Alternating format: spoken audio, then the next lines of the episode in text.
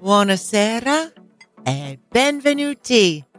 Welcome back to Kimberly's Italy, which, as you know by now, is a podcast of all things Italian and our love of the Italian people, the cuisine, the culture, the history, the art, and the vino. And of course, this one we're going to talk about a little coastline, which is what we love also. Well, you're jumping ahead. Sorry.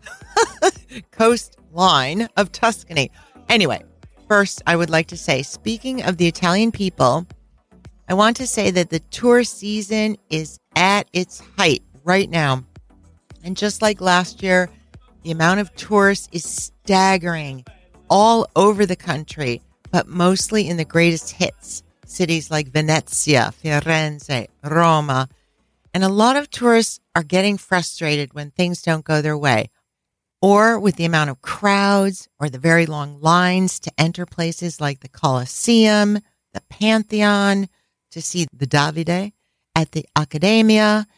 And if they didn't make reservations for dinner, that's when the real crabby tourist kicks in. Yes, I can personally attest to that. Right?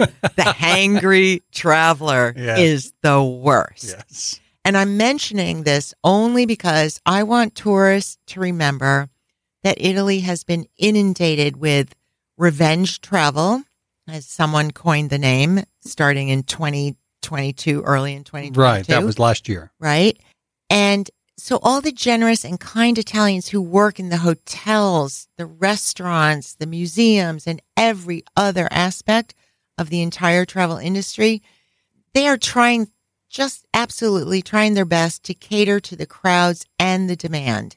So please be patient and kind in return and just be aware of how hard the Italians are trying to keep up. I mean, you could think of a reason why one would want to take the winter off after having a tour season. No like this. kidding, right? But now they're praying, hurry up, please get here November. And I'm saying this from the friends I have in Italy that work in the travel industry or just the friends I have that live there. And they're just like, oh, Dio mio, year two non stop from pre Easter now all the way till November. So please be patient. And And I just want to say that patience right now is like the biggest virtue you can have being there because not only will you have a better time by being patient, yes, but understanding prior to going that there's going to be issues, there's going to be crowds. The New York Times today came out with an article on people are ticked off because the Pantheon is now charging. right. Uh, you know, you And pay- the lines are long. and they the- were always long. they were always long, right? But it was free. Right. Yeah, Right. I'll never go back. I'm only kidding. no, I'll go back and gladly pay. But Right. but the but the fact is, patience right now is the virtue you can really really enhance your trip with. Not only well, you're going to be less hangry and less everything else.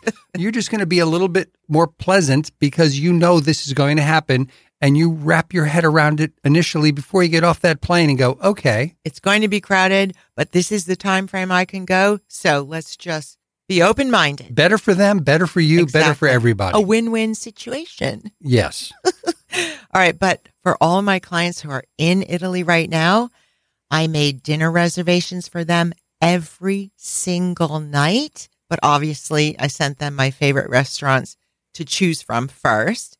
I booked tours months in advance with private guides. I arranged for drivers, boats, Vespa rides. Every little thing was planned way in advance, knowing they were going during the height of the season. And it's clearly worked because every single day I get these awesome texts with pictures, big, smiling, happy faces, compliments on the excellent, unbelievable, amazing tour guides, selfies from the Vespa rides, and of course, pictures of every single meal, which I show Tommaso every time they come in. Yes. He's so jealous.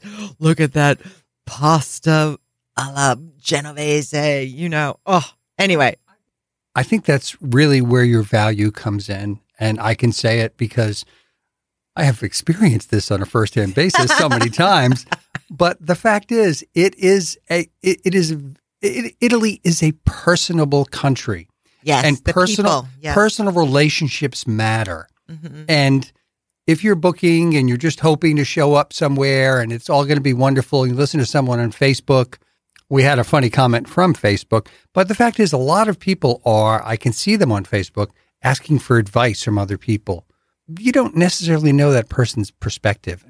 Right. Everyone's different. And the thing is, when these people engage me to plan their trip, we have a conversation, a old fashioned phone conversation. I get to know everything. You actually talk to people? Yes, I do. I love to. I'm very old school. I love the phone, preferred over incessant texting. But anyway, we have a phone conversation. I get to know what they like, what they, what type of accommodations they would prefer, blah, blah, blah. It just sets the tone. And I think this is why my travel planning is so beneficial to them. They don't have to search. They don't have to do the work, nor do they have the friends, the Italian friends and contacts that I do Well, I also to want. make their trip perfect. I also want to. I know you just received an inquiry this evening. I saw it when it came in, and uh, we. You, I don't know if you've responded or not, but not the, yet. but the person said it's overwhelming. Oh, how much there is to choose from. How much exactly. to choose from? It's overwhelming. So anyway, that is um that's my We'll end it there. all right. Let's carry on. Allora, on to the region of Tuscany, which is pronounced Toscana in Italian, and we'll stick with that for this entire episode because you guys are going to learn some Italian by the end of episode 500. Okay. If I haven't learned any, how will they learn any? Good point. Tommaso and I realized that we have had several episodes on the various cities or areas of Toscana, but had never produced an episode on the region itself. So here it is. Finalmente. Toscana. Out of Italy's 20 regions is the ninth largest in terms of population and the fifth largest by landmass. And yet Toscana is the most popular region in the country. And that's due to the fact that it has an abundance of everything breathtaking countryside, extraordinary wines and cuisine, and perhaps the largest repository of art in the world. That's a major statement, but I'm Really? I'm kind of thinking it's pretty true, right? You would think Paris might hold Y- a candle. Yeah, yeah. But Tuscany, Toscana has Florence and everything else. And so, anyway, I'm going with that. We have the Jamestown Art Center. oh, that's cute. Just kidding. Anyway, they also have the rolling hills that attract cyclists, bicyclists from around the globe, mountain hiking, and a coastline and islands washed by the Tyrrhenian Sea. Yes, I mean most people do not associate Tuscany with islands and coastlines, but the length of the coastline it it surprised me. Right? I mean, I, I didn't realize it was quite that long. 500 kilometers, which is about 310 miles. And it starts in Carrara, right mm-hmm. where we went To the marble to factories. the marble. Yes, Carrara. exactly. Marble quarries. The should quarries in Carrara. And I looked up at the, the, I remember driving that road and looking up at the rate going, there's snow up there. And you went, no, you idiot. I didn't call you an idiot. No. You said, no. No, you goober. Cooper. That's marble. I went, oh. Anyway, but you, you know, it, it's it starts right there and it goes all the way down from Carrara to Porto Ercole, and the Tuscan archipelago is a chain of islands between Ligurian Sea and the Tyrrhenian Sea. It's the western side, the western end of Tuscany on the ocean, and one normally doesn't think that it, it has a coastline, but it obviously I think does. the average tourist doesn't think about the coastline. The Italians are obsessed with Well, it. because all you're seeing is those beautiful Tuscan shots with the cypress trees and as you roll up the driveway. Exactly. But legend says that the archipelago originates from a necklace that Venus, Right? the Roman goddess of beauty and sensuality, lost while emerging from the Tyrrhenian Sea. And in I this love that story. in this myth, the seven islands are the seven pearls that the goddess was unable to retrieve. So I have friends going back to a couple of sailing stories here. I can't relate here on this because I've never sailed in Tuscany, Hello, anyone out there? I'm available. I'm available. Need a navigator who can drive an iPad and expedition. But anyway, um, basically, it is a beautiful place to race in. I looked yesterday when you said we're going to talk about Tuscany in this episode. I looked at the racing schedule on the island of Elba, which is one of the islands here. And on the coast, not on an island, but there's a place called Scarlino, which they race these high performance boats, TP52s, which I've raced on, not in Tuscany. Hello. Um, San Francisco. in San Francisco and, and here in Newport. And but you know, I have friends I've talked to who's sailing there, and they just think it's wonderful. I mean, what's not to like? exactly. You go and you have great wine, you have great dinners After a beautiful day on after the a beautiful water, in the water. right? I mean, I've never had a bad day in the Med racing. exactly. And the top of Tuscany, the top of this archipelago, is Livorno on the coast. Mhm. and that's a big shipping port. And there's a ferry that actually goes. We may have mentioned this in a previous We episode. did. From Livorno to Olbia, and I can't Sardinia. Sardinia, and it is an eight-hour trip. And I want to take their trip someday because it goes right down the coast of Corsica, and then It- across the Straits stunning. of Bonifacio, and through the right. You know, you don't really go through the archipelago. That's one of the real beautiful Well, the places on the coast. smaller the smaller ferries leave the mainland and go to all of these islands, minus the one called Isla Monte Cristo. Right, right. But I'm talking about the big ferry from Livorno, Right. which is the Grimaldi lines. And That's funny. and we have a close association with the Grimaldi lines. They wake us up about three times a week at three in the morning. That's right, because we the ferries come by and we hear them, and I all of a sudden open my app up and I say, "Oh, it's Grimaldi or it's so and so from from from from Germany," and all of a sudden you see the lights go by, and you're like, "Oh, thanks." The difference is the Grimaldi lines here are transporting cars or whatever they're doing Right, right off our island. right. But in Italy, they are uh, delivering people Well, all over, no, they have a big cargo business in Italy Exactly. also. But this particular ferry, oddly enough, most of the Grimaldi line fer- uh, cargo ships that come through here originate in Mexico. that we're on a big tangent right now.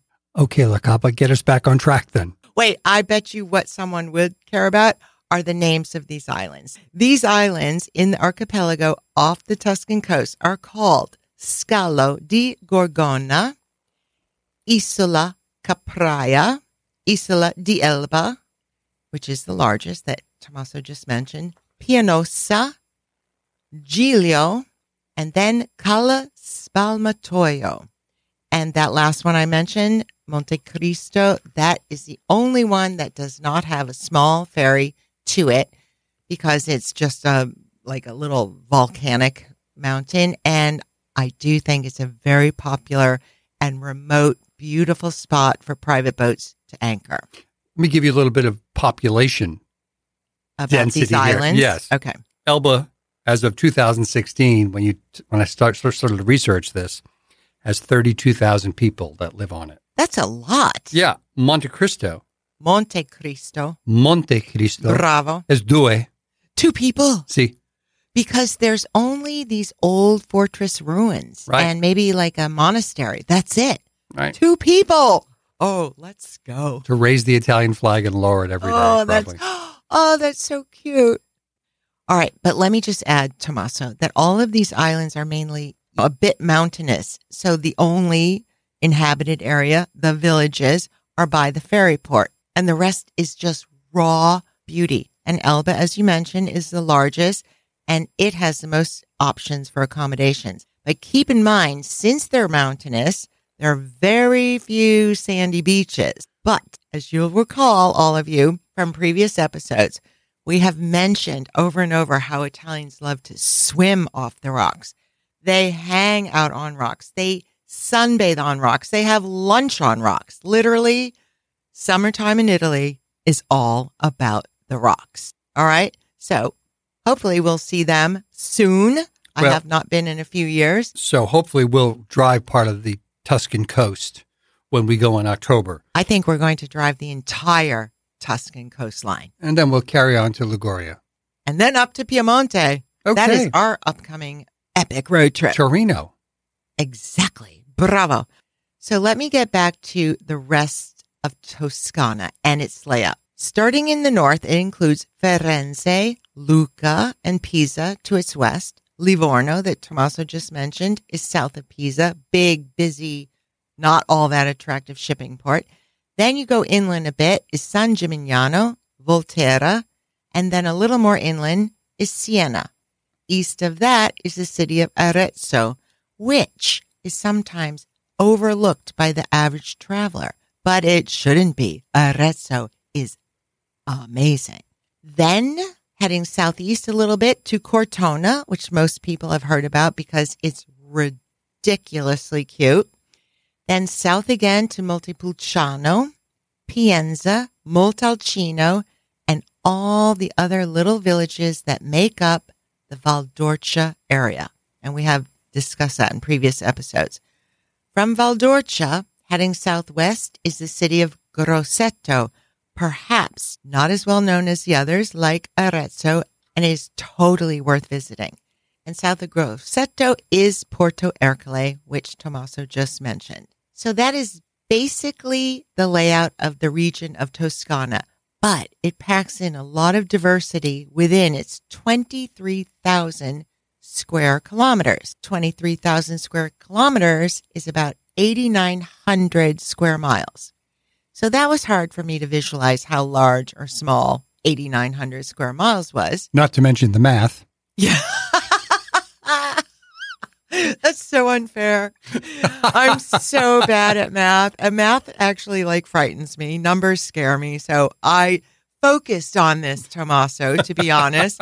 I did it 20 times to make sure I didn't screw up. Okay. So, geez, everyone has their fear. Mine is math. that and frogs. Okay. But anyway, so 23,000 square kilometers is 8,900 square miles. So I compared the smaller states here in the US and the state of New Hampshire is just about the exact same 8,900 square miles that Toscana is. The state of New Hampshire is 8,969, 69 square miles larger. And the state of New Hampshire is an odd shape, like heavy at the bottom and then goes narrow. Yeah. But Tommaso and I live in the smallest state of Rhode Island. And do you want to guess how many square miles we have? We're about 10% of 10%. 1,034 square miles. Okay, I was a little I a little under, but So wherever you live in the world, do the math. You can do it on a computer. Compare 23,000 square kilometers or 8,900 square miles to a province or a region or an area in your country. And then you can visualize how large Toscana is.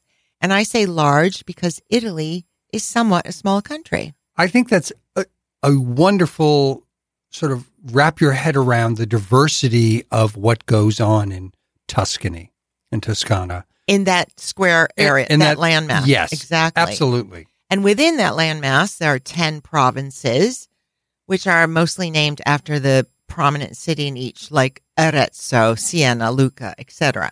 However, the most globally well-known area in Toscana is, you want to guess? Chianti. Bravo! Chianti.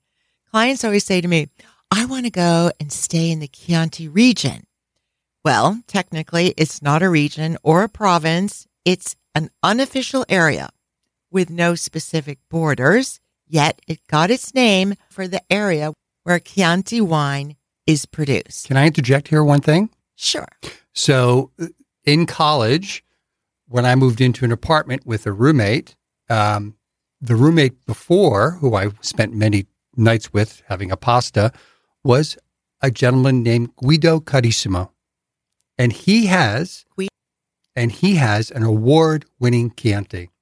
Carson's- what? Why aren't we calling him right now? We will be for the fall. okay. His vineyard is called Caruso, and I found it. I found it on Instagram, and I looked at Guido, and you know, Let's go meet Guido. yes, absolutely. All right, send him an email with this um I, episode. I intend to link. Yes, All right, but anyway, back to Chianti.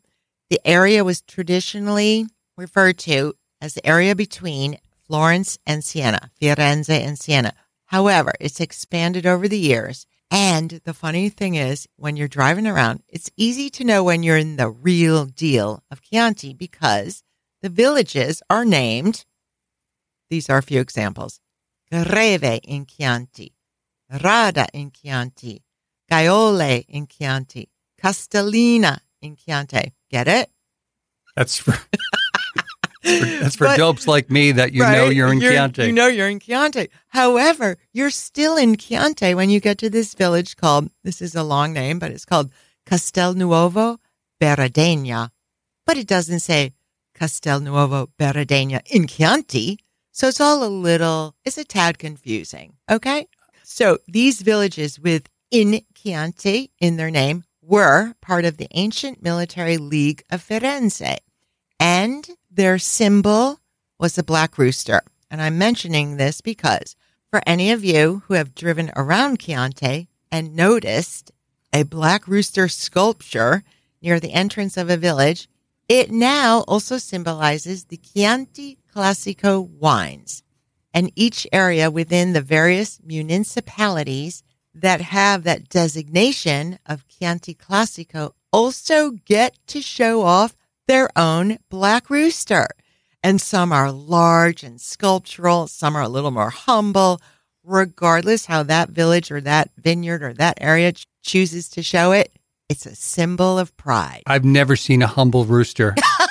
and I can say this from personal experience. When you feed the chickens at our yeah, friend's yeah. farm, They're a little yeah, aggressive. the, the, no the- one's the humble. rooster's always out there, you know. Do you have any carbs for me? That they get so excited when I bring them leftover pasta. That's their favorite.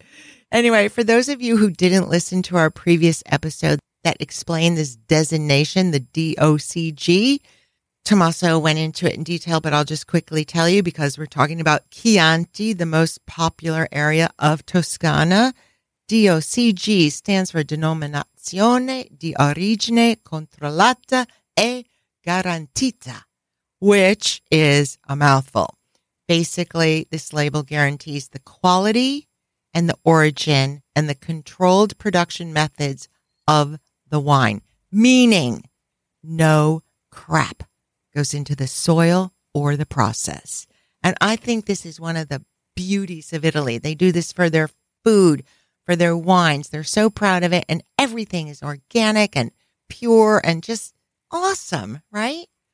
There are 74 of these DOCGs defined in Italy, with most of them coming from Toscana, the Veneto region, and Piemonte. Which is where we discussed this first. In Soma, in summary, when you see that black rooster in Toscana, go into any enoteca, any ristorante, and drink a Chianti Classico. All right? We're going to do that. All right, let me describe the landscape in Chianti because I'm going to move on to the other areas. It's typical Tuscan, but I feel that it has more wooded areas. Do you remember, Tommaso, that drive on your very first trip to Tuscany? We have pictures. Oh, don't say that because I can't find them right now. They're so old. Well, you like had old spe- school because film. You, you- did you have film? I thought it was a digital oh camera. no, no, Gee, oh, me, are you kidding? It was film, film, film. Film, film, film. Anyway, we drove through miles and miles in Chianti of these. They looked like a birch tree. I'm remembering it now. We came down this hi- this this slope, this hill. Well, there are a lot of slopes. no, but I a lot of remember. I'm roads. just I'm visualizing it now. Exactly. Miles and miles we passed of this planted forest. And pla- I say planted because they were in perfect lines. As you drove and turned your head, the perspective was just perfectly lined up for miles to the point where I freaked out. I'm like, stop the car. I need to take photos. And you just pulled over, which was not easy on these narrow roads. I took a million photos and they were on film and I'd have to find them. But anyway, I feel that the Chianti region has more woods and more trees, but it's it was stunning. And there's also a, thousands of olive trees, and of course ciprese, the cypress trees. And then you add into that the color scheme, that yellow broom plant, the deeper green of vineyards. It's just visually amazing, mind blowing, you name it. However, it's sometimes hard to take it all in if you're the one driving. It's just like Lago di Como absolutely beautiful. Everything you're looking at as you drive is stunning. And if you have friends in the car with you, they're like, Oh my God, screaming. It's so beautiful. It's so beautiful. Then they turn forward and look at the road and then they're screaming because you're on this narrow, windy road and there's tr- cars are passing you so close. And so it's just, it's the same concept. Windy, narrow roads through a beautiful landscape. And to me, it's totally invigorating. To the first timer, it's a little like nerve wracking, full of scream. However, I think it's the best way to see Toscana, in my opinion. And there isn't much of an option if you don't drive. It's too mountainous for trains, except between the main cities. And the, there are local buses, but I have to admit, I've never been on one because I love to drive. And the only other option is you can hire private drivers, and I have several that I work with for my clients. And it it's an expense, it's more pricey, but maybe if you did the math between your rental car and the gas, it might work out. So you can get around, but the best way is via car. Moving on as we go east toward the Umbrian border, I don't know, the mountains, they just somehow seem a little different. More than rolling hills of Tuscany, maybe they're like I should say rolling mountains. And I think the biggest difference to the eye is when you enter the Valdorcia area, which is a little bit south, Multi Montepulciano. That's where Paolo lives. Exactamente. And it is just, in my opinion, the absolutely most breathtaking landscape in all of Tuscany. It's picture perfect. It's what you see all the time if you were in the old days, you know, the picture perfect postcard. Nowadays, if you went onto Google Images and said Valdorcia, up comes these images. Oh, if you asked AI to say, "Hey, what's it? What's Tuscany look like?" It would pop that up. Not that you would, but well, some people probably some have. people probably and so have. you know what it looks like, but you need to go in real life, okay? Exactly. not in AI life.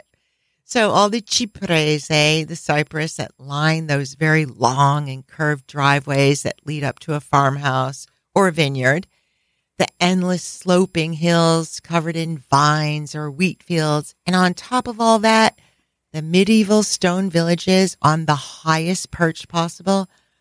All of that truly makes for one of the most impressive panoramas I've ever seen. It's it's like being in a painting. uh, okay. He's just staring at me. I'm because I've pictured myself in many paintings Yes. in Italy, That's right. in Well, in Venice, in Milan, yes, exactly. in in Florence. and you're going to be in this painting in October. I'm going to bring my pantaloons. Those are those funky, like billowy pants. No, you're wore. not. No, you're not. Okay, carrying on. Finally, let's talk about the cuisine. Like the rest of Italy, most of the crops are grown without pesticides, which are used elsewhere around the world. So it's as organic as you can get. And most importantly, the Tuscan uh, idea, thought, or concept for its cuisine is primarily seasonal foods, which are always fresh, and recipes or dishes that are made with simple ingredients.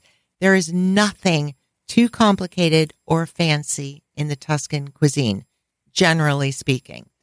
There's bound to be restaurants that, serve more elaborate recipes that they are proud of, etc. But if you just had to generalize the Tuscan cuisine, simple, seasonal, fresh, everything. Even the bread is simple and void of salt. Traditionally, you can find some that has salt, but you know you're in Tuscany when you take a bite of that bread and it has no salt. It's flavored with other seasonings and it's delicious. Tuscans are also big meat eaters, but even the bistecca fiorentina, which you have had many years ago, Mhm. is simple.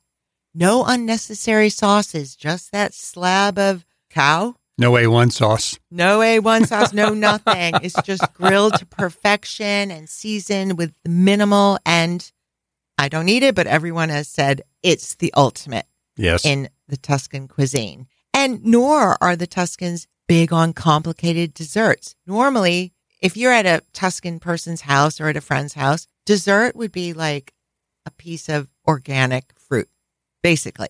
Obviously, in a restaurant or at Paolo's, he would make some fancy dessert just to show off because he can, but it's basically fruit. That's it. Very, very simple. And if I had to summarize the Tuscan cuisine in one word, it would be tasteful. Tasteful uppercase, or at least with a capital T. But let's go back to the tasteful concept. Every single fruit and vegetable you eat has a huge taste. You actually notice the taste. Well, again, it goes back to eating local as opposed to having stuff shipped in. Exactly, but but this is the different I mean all of Italy is tasteful. Every region the food is so much more tasteful than what we are accustomed to here in America unless you have your own massive, you know, vegetable garden, okay? But it's so tasteful and they just can combine two simple ingredients like mozzarella and tomato. All right, you add a little olive oil and salt and pepper, but those two things, basil, but those two things, I swear, is the most tasteful explosion you'll ever have. Like our tomato and burrata salad in Lucca. Literally, Oh, you oh, guys, oh, oh, I kid you not. Yes. Tommaso and I sat there. We each ordered it. It was so much larger than we expected. We're like, oh, we could have shared this, but then you took one bite and you're like, oh, I'm so glad I did. I'm so glad I have to share with you, But but I could die now and say, okay, Right? I, I, I've, I've been there, done that. we took a bite, and I kid you not, we after our first like moan and like Dio mio, oh my god, it's the best thing I've ever had. We literally just stared at our plates, like in disbelief that that taste in our mouth came from that those two ingredients on the plate. The explosion. It was amazing. So there you have it. Simple ingredients, full of taste. That's the Tuscan cuisine. And I'm sorry, we don't even have time to go into the Tuscan red wines. I think we could do an entire episode, in my opinion. But since we don't have enough time, let me just repeat the best definition I found about Tuscan red wine. The big, bold Super Tuscans. Brunello del Montalcino, Vino Nobile di Montepulciano can only be described as Italian stallions. Bravo, Italian stallions. Isn't that funny? I thought that was so awesome. Maybe it's been said a thousand times, but I just had never heard it. So I'm going to stick with Italian stallions. what stallion. do you mean? There's one thing you haven't heard? Yes, there's a lot of things I haven't heard or don't know, but I'm working on it. Allora, we hope we have convinced you that there's a lot more to see in Bella Toscana. Don't be afraid to rent a car, or as our, our friend down in Melbourne says, Oh, mate, put your big boys pants on. Let's go. she said that in our house here to her boyfriend at the time because he was a little mal di testa, a little hungover, and didn't want to go out the next day. I've never laughed so hard in my life. Put your big boy pants on. So put your big boy pants on and drive those windy, narrow roads throughout this seductively beautiful region. Eat the freshest and most tasteful foods and drink an Italian stallion every night. How's that? Okay. Okay, basta. Thanks for listening. Thanks for the reviews. And next week we will read this Facebook post that a man put up today. It was hysterical. Okay. Oh wait, Tommaso has it. So this is from Jeff Mosley, uh, who's a list, who's a traveler and also subscribes to the podcast. So Jeff spent several nights in Bellano, around the corner from Varenna. This is on La- Lago di Como. Yes, and he said Kimberly was right on suggesting the little villages around the lake are a great way to avoid the crowds. Bellano was beautiful and quiet, and just the short ferry ride from the hustle and bustle. The only challenge was climbing the hills to our Airbnb. He said Italians are great about lauding things that they basically only exist in theory, like a town bus schedule for a bus no one ever sees. and That's one, so awesome. and one last shout out to all our friends down under Sydney and Melbourne. Oh, again. You're still You guys up are there. amazing. The t- two top cities down That's under. Awesome. All right, Mike. Thank you very much. I can't do accents, obviously. Well, I'm That or math. I'm sure I'm sure an Australian would roll their eyes at mine. okay.